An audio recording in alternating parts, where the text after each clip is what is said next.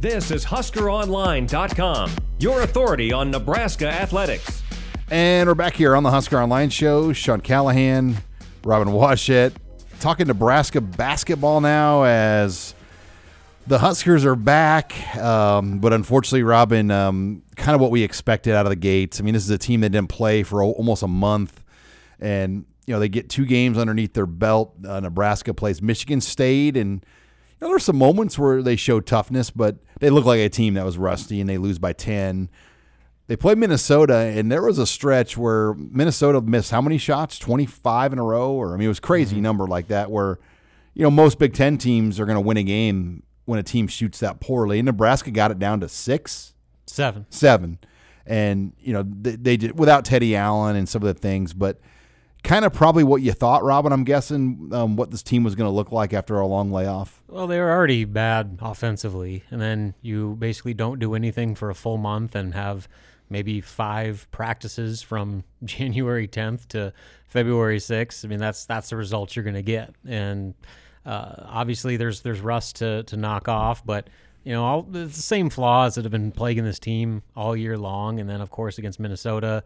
Teddy Allen gets benched per coach's decision. Um, you know, from the sound of things, frustration uh, may got the best of him after a uh, disappointing uh, game, first game back against Michigan State, where he was like one to ten from the field three turnovers, and just had a rough night.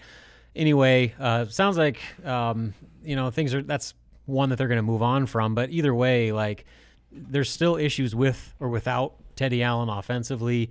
And you know, watching that Minnesota game, you know, John Beilein, former Michigan coach, was on the call, and he made a lot of really good points. When Nebraska actually just like executed simple plays, they were effective and they actually looked good. But there were so many instances where you have guys dribbling into two or three defenders, forcing up shots at the rim, taking rush three pointers that are contested, um, no passes. Uh, it was just like a like they didn't really have a plan offensively, and for them to be this far along in the season, I get that they had a lot of time off. But again, this sort of stuff was happening before the break, and now it's just even worse because they're they're now a bad offensive team that's rusty. And with them having no opportunities to practice now. I mean, basically, they're going to be playing four games a week through the rest of the regular season.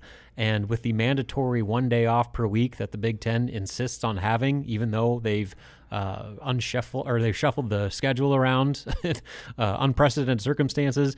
I mean, like Nebraska had a couple hours during shoot around for its first on court preparation for the Wisconsin game. I mean, and for them to expect them to get better because of this. I mean, right now it's all about survival. The rest of the season is just about attrition for these guys and finding ways to stay competitive, keep the effort level up, and try to keep this thing from completely imploding where you have guys totally mentally checking out the rest of the way. You mentioned John Beilein. Has he been? I mean, has he announced a Nebraska game before? Like, I, I feel like he. Ha- I mean, has he been? I don't know. I only watch the road games, so if he's done a home game, I'm not sure. But uh, that's the first one I've noticed. Yeah, it, it's it's like when you hear him, you're like, why is this guy not coaching right now? It's it's yeah. It'll be interesting to see if he gets himself back in somewhere. Um, oh, he, I think it's probably because he doesn't want to. you know, I'm just that that Cleveland thing was a disaster with the Cavaliers when you know every coach wants to coach in the NBA, but he had a good thing going at Michigan, and now Juwan Howard is yeah. Now Juwan's reaping the benefits from that. But uh, yeah, I mean, just hearing a guy like that, like I mean, he broke it down perfectly for you, where uh, he showed exact specific examples of you know Nebraska actually doing what Fred Hoiberg wants them to do, and it worked. I mean, it was the simplest plays where you know guys were actually moving the ball around, creating the open look, and knocking down the shot. He's the king of spacing, though, right? Exactly, and so he understands what Fred wants to do. And you know, there was points where they have a two-on-one fast break, and the guy with the ball just goes straight at the defender, gets the shot blocked, and it's a turnover. Like selfish. That stuff can't happen. And or when a guy drives into the lane and instead of kicking out to a wide open three point specialist on the wing, he jacks it up at the side of the rim and it's essentially a turnover. I mean, because it's such a bad shot, had no chance of going in.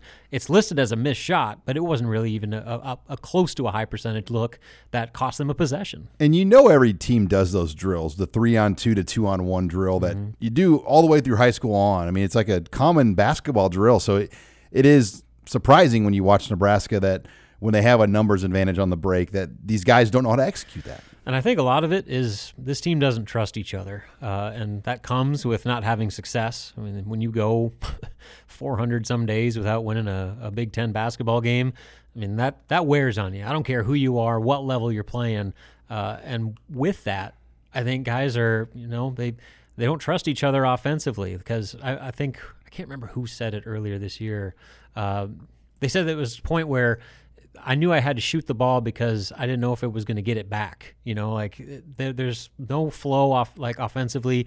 There's no like role identity offensively to where every guy's out there trying to win it on their own and try to get theirs. And when you do that sort of stuff, that's exactly what Nebraska's offense is right now. It's a bunch of guys playing selfish basketball that, you know, they don't trust their teammates to A, take the good shot or B, make the right passes to set them up for good shots. And that's a that's a recipe for disaster, and it's a real problem that Fred Hoiberg and his staff need to figure out. So, are we looking pretty much Nebraska's going to play about four games a week? Yeah, give or take. Like, it, I mean, I, on a seven day week, they're going to go one, three, five, seven. Pretty much, yeah.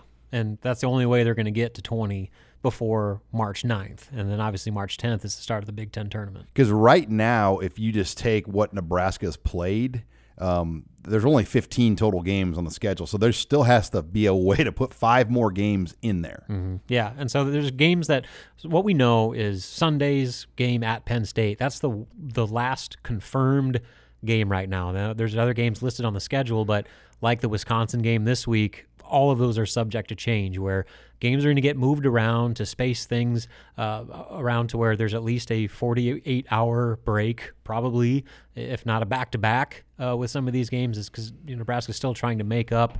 Uh, the six games that they had postponed earlier, and you know the only way to do that is to just kind of move pieces around. And Nebraska is going to get a lot of unfortunate draws. They're going to play games with zero uh, opportunity to practice or even watch film together, and that's just the nature of the beast. It's it's the situation Nebraska's in, and like I said, you just got to try to keep your head above water and find any semblance of positivity and momentum to build upon for next year. Now they'll play four and seven games a days. I mean, there was a, a year, a few years ago when th- they went to twenty conference games. Remember, they played all of them after Christmas. Yep. And there were some crazy stretches like that, but obviously nothing like this. Yeah, I mean, not consistently for five straight weeks. Everybody had like one games. crap yeah. stretch where, and then you get like a week off. You know, it, and that they changed that when they moved the two early games in December, which you know was pretty good. And I think the thought was to try to make as many as four games uh, in December, uh, and then that way that opens up your your January, February even more uh, to give guys a little bit of a break. But you know, so be it. It's the the year of COVID, and when you're a team that has literally 50% of your tier one personnel test positive in a two week stretch, this is kind of the the the hole you got to dig yourself out of. All right. Well, lots of Nebraska basketball coverage on HuskerOnline.com as the Huskers play Wednesday, Friday, Sunday, and Robin Washut will keep you up to date when we come back. We'll take questions in the mailbag. You're listening here to the Husker Online Show.